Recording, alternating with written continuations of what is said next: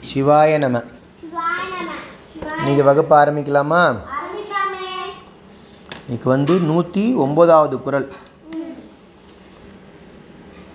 கொன்றன்ன. இன்னா செய்யினும். அவர் செய்த. ஒன்று நன்று. உள்ள கெடும் உள்ள கெடும் இந்த படிக்கட்டில் முதல் மூணு குரலில் வந்து உதவி செய்கிறவங்களோட குணம் எப்படி இருக்கணுங்கிறத நம்மளுக்கு சொல்லி கொடுத்தாரு தாத்தா. மூணு விதமான உதவி. உதவியை முத முதல்ல ஆரம்பித்து வைக்கிறவன். யாரோ பண்ணின உதவிக்கு பதிலாக பண்ணாமல் இவனே பண்ணின இவனே முதல்ல பண்ணுறது ம். அது வந்து மேலோகத்துக்கும் பூலோகத்துக்கும் சேர்ந்தா கூட அதுக்கு ஈக்குவல் ஆகாது. ஏன்னா அவனுக்கு தான் உதவி பண்ணுற மனப்பான்மை இயல்பாக வருது. அப்படிங்கிறதுக்காக அவ்வளோ பெரிய உதாரணம் சொன்னார். ம் அதுக்கப்புறமா வந்து டைம்லி ஹெல்ப் சரியான சமயத்தில் கல்யாணத்தில் எவ்வளோ பேர் சேர்ந்து ஒரு கல்யாணத்தை நடத்தி முடிக்கிறோம். சரியா? அதெல்லாம் வந்து நம்ம யாரும் நம்மளோட சொந்தக்காரங்க நம்மளோட ஃப்ரெண்ட்ஸுங்கிறதுக்காக நம்ம பண்ணுறோம் அடுத்தவங்களுக்கு கஷ்டப்படுறவங்க எல்லாருக்கும் நம்ம பண்ணுறோம் அது வந்து இந்த உலகத்தை விட ரொம்ப பெருசு அப்படின்னு சொன்னார் தாத்தா. அதுக்கப்புறமா அந்த பண்ணுற உதவிக்கு பலன் எதிர்பார்க்கக்கூடாது. மொய்யை விதுற மாதிரி. நம்ம- சபாஷ் சரி. நம்மள்ட்டேருந்து உப்பு தண்ணியை எடுத்துட்டா சூரியன் நல்ல தண்ணி கொடுப்பாருன்னு கடல் கொடுக்கறதாம். வள்ளுவர் தாத்தா சொல்கிறார் அந்த மாதிரி இருக்கக்கூடாது. நம்ம ஐநூறுரூபா கொடுத்தா அவங்களும் ஐநூறுரூபா கொடுப்பாங்க. மேனேஜரை கூப்பிட்டு சாப்பாடை போட்டால் நம்மளுக்கு ஏதானும் பதவி உயர்வு. அந்த மாதிரிலாம் பண்ணக்கூடாது. அந்த மாதிரிலாம் பண்ணாதவங்க வந்து அவங்க கடலோட பெரிய ஆளுங்க அவங்க அவங்களோட பண்ணுற உதவி அப்படின்னு. உதவி பண்ணுறவங்கள பற்றி சொன்னார். அப்புறம் உதவி வாங்குறவங்க வந்து கொஞ்சோண்டு அவங்களுக்கு உதவி யாரான்னு பண்ணியிருந்தா கூட அதோட பலன் தெரிஞ்சவங்க அவங்க பனைமரத்தோட ஒசரத்துக்கு அதை வந்து பெருமையாக நினச்சி கொண்டாடுவாங்க எல்லா காலத்துக்கும்.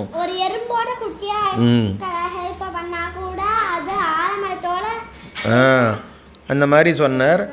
உதவி பண்ணுறவங்க அந்த உதவியோட அந்த ஒரு டம்ளர் தண்ணி கொடுத்தான் ஒரு மாத்திரை கொடுத்தான் ஒரு பத்து ரூபாய் கொடுத்தான். இதெல்லாம் அதை வச்சுள்ள உதவியோட வேல்யூ அந்த உதவி வாங்கின்றவங்களோட பண்பை பொறுத்தது. அவங்கள மறக்கவே கூடாது. அந்த மாதிரி உதவி பண்ணவங்கள மறக்கக்கூடாது. அந்த நட்பை. அந்த மாதிரி பண்பு இருக்கிறவங்க ஏழு ஜென்மம் எடுத்தாலும் எத்தனை பிறவி எடுத்தாலும் அந்த நட்பை மறக்காமல் வச்சுட்டு இருப்பாங்க அப்படின்னு நம்ம நிறையா புராணங்களில் இதிகாசங்களில் இதுக்கு உதாரணம்லாம் பார்த்தோம். கடைசியாக தாத்தா வந்து பஞ்சு டைலாக் நெருங்கின்னு இருக்கார் எப்போ வந்து இம்மை மறுமை பற்றிலாம் சொல்ல ஆரம்பிச்சிட்டாரோ கடைசி மூணு நாலு குரல் அதை பற்றி தான் சொல்லுவார். இந்த உலகத்தில் என்ன கிடைக்கும் எத்தனை பிறவி எடுத்தாலும் அந்த பலன் கிடைக்கும். அந்த மாதிரி நம்ம தர்மத்தை ஒட்டி தான் தாத்தா சொல்லின்னு போகிற ஸ்டைல் அதில் போன நேத்தி குரலில் பார்த்தோம் ஒருத்தவங்க நம்மளுக்கு நான் பண்ண நன்றியை வந்து மறக்கவே கூடாது.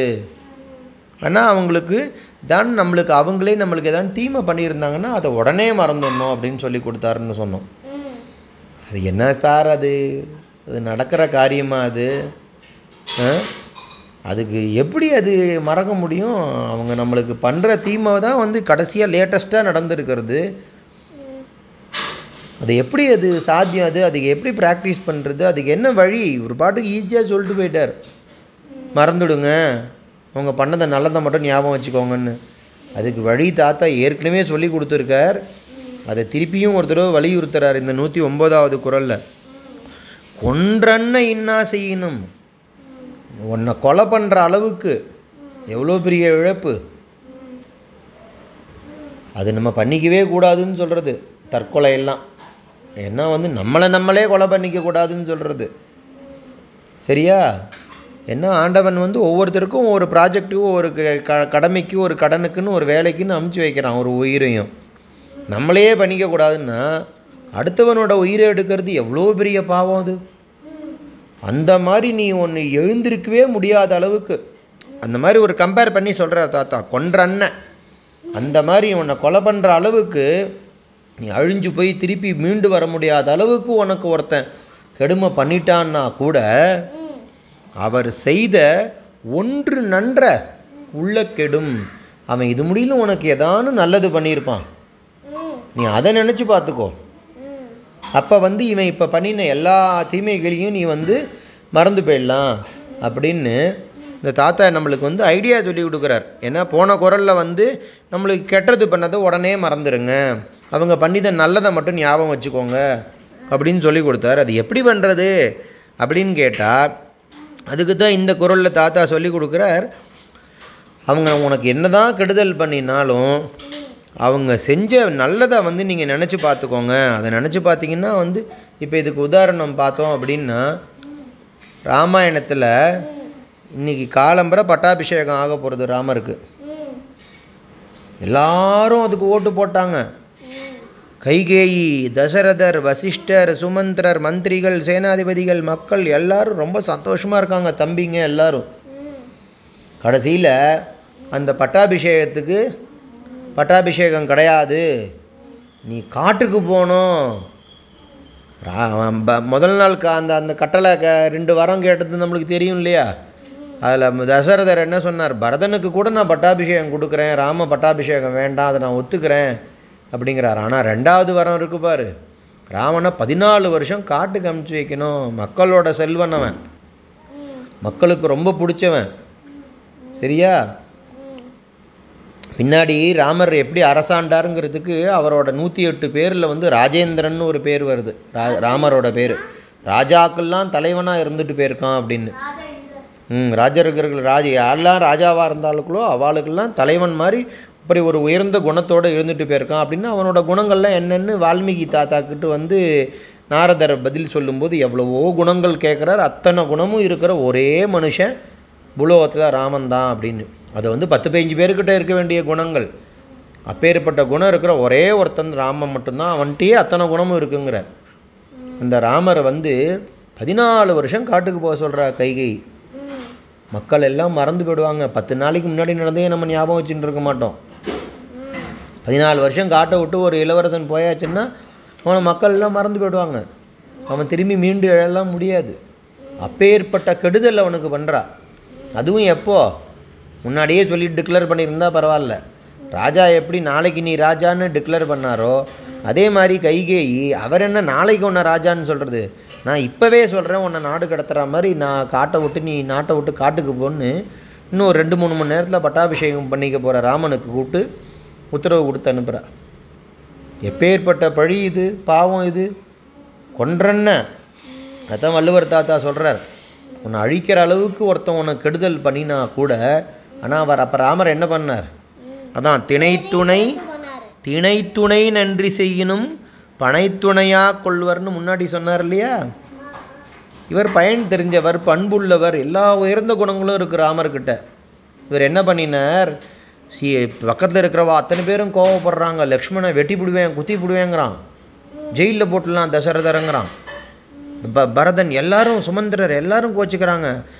த வசிஷ்டர் குலகுரு பிரம்மாவோட புள்ள அவர். எல்லாரும் கோச்சிக்கிறாங்க. அப்போ ராமர் என்ன சொல்கிறார் நான் வளர்ந்ததில் கௌசல்யாவோட அரண்மனையில் எங்கள் அம்மாவோட அரண்மனையில் இருந்ததை விட அதிகமாக இருந்து விளையாடி வளர்ந்தது பிரியமாக இருந்தது இந்த அம்மாவோட அரண்மனையில் தான் கைகேயியோட அரண்மனையில் தான். கைகேயும் அவன் பெத்த புள்ள பரதனை விட அதிகமாக என்னை கொஞ்சி கொண்டாடி என்னை மகிழ்ந்து என்னை தலைமையில் வச்சுட்டு கொண்டாடி கூத்தாடி கும்மாளம் போட்டவா அந்த அம்மா. அதெல்லாம் தான் நான் ஞாபகம் வச்சுப்பேன். இது ஏதோ ஒரு சின்ன விஷயம். ஏதோ இந்த மாதிரி நடக்கணும்னு இருக்குது நடக்கணும் போல இருக்குது அப்படின்னு சொல்லிட்டு காட்டுக்கு போயிட்டான் அவன். அவனை தான் இந்த குரலில் சொல்கிறார் வள்ளுவர் தாத்தா. பயன் தெரிவார் திணைத்துணைன்னு சொன்னார் இல்லையா? அதே மாதிரி இதே மாதிரி துஷ்டர்களையே எடுத்துப்போமே. ராவணன் எப்படி அரசாண்டான்னு அந்த சைடில் பார்த்தோம்ல. ஒரு தடவை மாரீச்சன் வந்து ராமர்கிட்ட அடி வாங்கிட்டு போனவொடனே அவனுக்கு ரா அப்படின்னு ஒரு எழுத்தில் ஆரம்பித்தாலே பயமாக இருக்கான். ஐயோ ராமன் தான் எங்கேயோ யாரோ வந்துட்டான் போல இருக்கு அப்படின்னு. ம் அந்த மாதிரி ரன் என்ன சொல்கிறது ராங்கிற பேரில் ஆரம்பிக்கிற எந்த எழுத்தை கேட்டாலும் அந்த வார்த்தையை கேட்டாலும் அவனுக்கு பயமாக இருக்கான். அந்த அளவுக்கு பயத்தில் இருக்கான் மாரீச்சன். அவன் வந்து அவனை கூப்பிட்டு அவன் ராவணன் கூப்பிட்டு போய் நீ போய் எனக்கு மாயமானா மாறி வா சீத்தையை கடத்தின்னு வந்துட போகிறேன் நான். அப்போ மாரீச்சனுக்கு நன்னா தெரியும். நான் இதோட என் உசுறு கோவிந்தா கோவிந்தான்னு காலியாக போகிறோன்னு இருந்தாலும் அவன் வந்து நான் உனக்கு எவ்வளவோ அட்வைஸ் பண்ணுறேன்ப்பா அவனோட உயர்ந்த குணங்கள் இல்லாமல் சொல்லிவிட்டு ராவணன் இவ்வளோ நாளாக எப்படி இருந்தேன் இதே மாதிரி தானே கும்பகர்ணன் இல்லாமல் எல்லா டீம்லேயும் அப்படி தானே நான் எல்லாருக்கும் பீஷ்மருக்கு தெரியும். சண்டையில் போனால் நம்ம தோற்று போயிடுவோம் கிருஷ்ணன் அந்த டைமில் இருக்கா அந்த சைடில் தான் தர்மம் இருக்குன்னு. இருந்தாலும் இங்கே இப் இத்தனை நாளாக இவங்க நம்மளுக்கு எவ்வளவோ உதவி பண்ணி நம்மளுக்கு ட்ரெஸ்ஸு கொடுத்து சாப்பாடு கொடுத்து தங்குற இடம் கொடுத்து கௌரவம் கொடுத்து நம்மளை ஒரு உயர்ந்த பொறுப்பில் வச்சுருக்காங்க. அந்த நன்றியை மறக்கக்கூடாதுன்னு தான் அத்தனை உயர்ந்த மனிதர்களும் வாழ்ந்து காமிச்சிட்டு போயிருக்காங்க. அதைத்தான் வள்ளுவர தாத்தாவும் இந்த வல்லு இந்த குரலில் சொல்லியிருக்கார். கொன்றன்ன இன்றா இன்னா செய்யினும் அவர் செய்த ஒன்று நன்று உள்ள கெடும் அப்படிங்கிறது தான் இந்த குரலில் வள்ளுவர் தாத்தா நம்மளுக்கு சொல்லி கொடுத்த பாடம். இதோட இன்னைக்கு பாடத்தை இங்கே நம்ம முடிச்சுப்போம். ஜெய் ஸ்ரீராம்.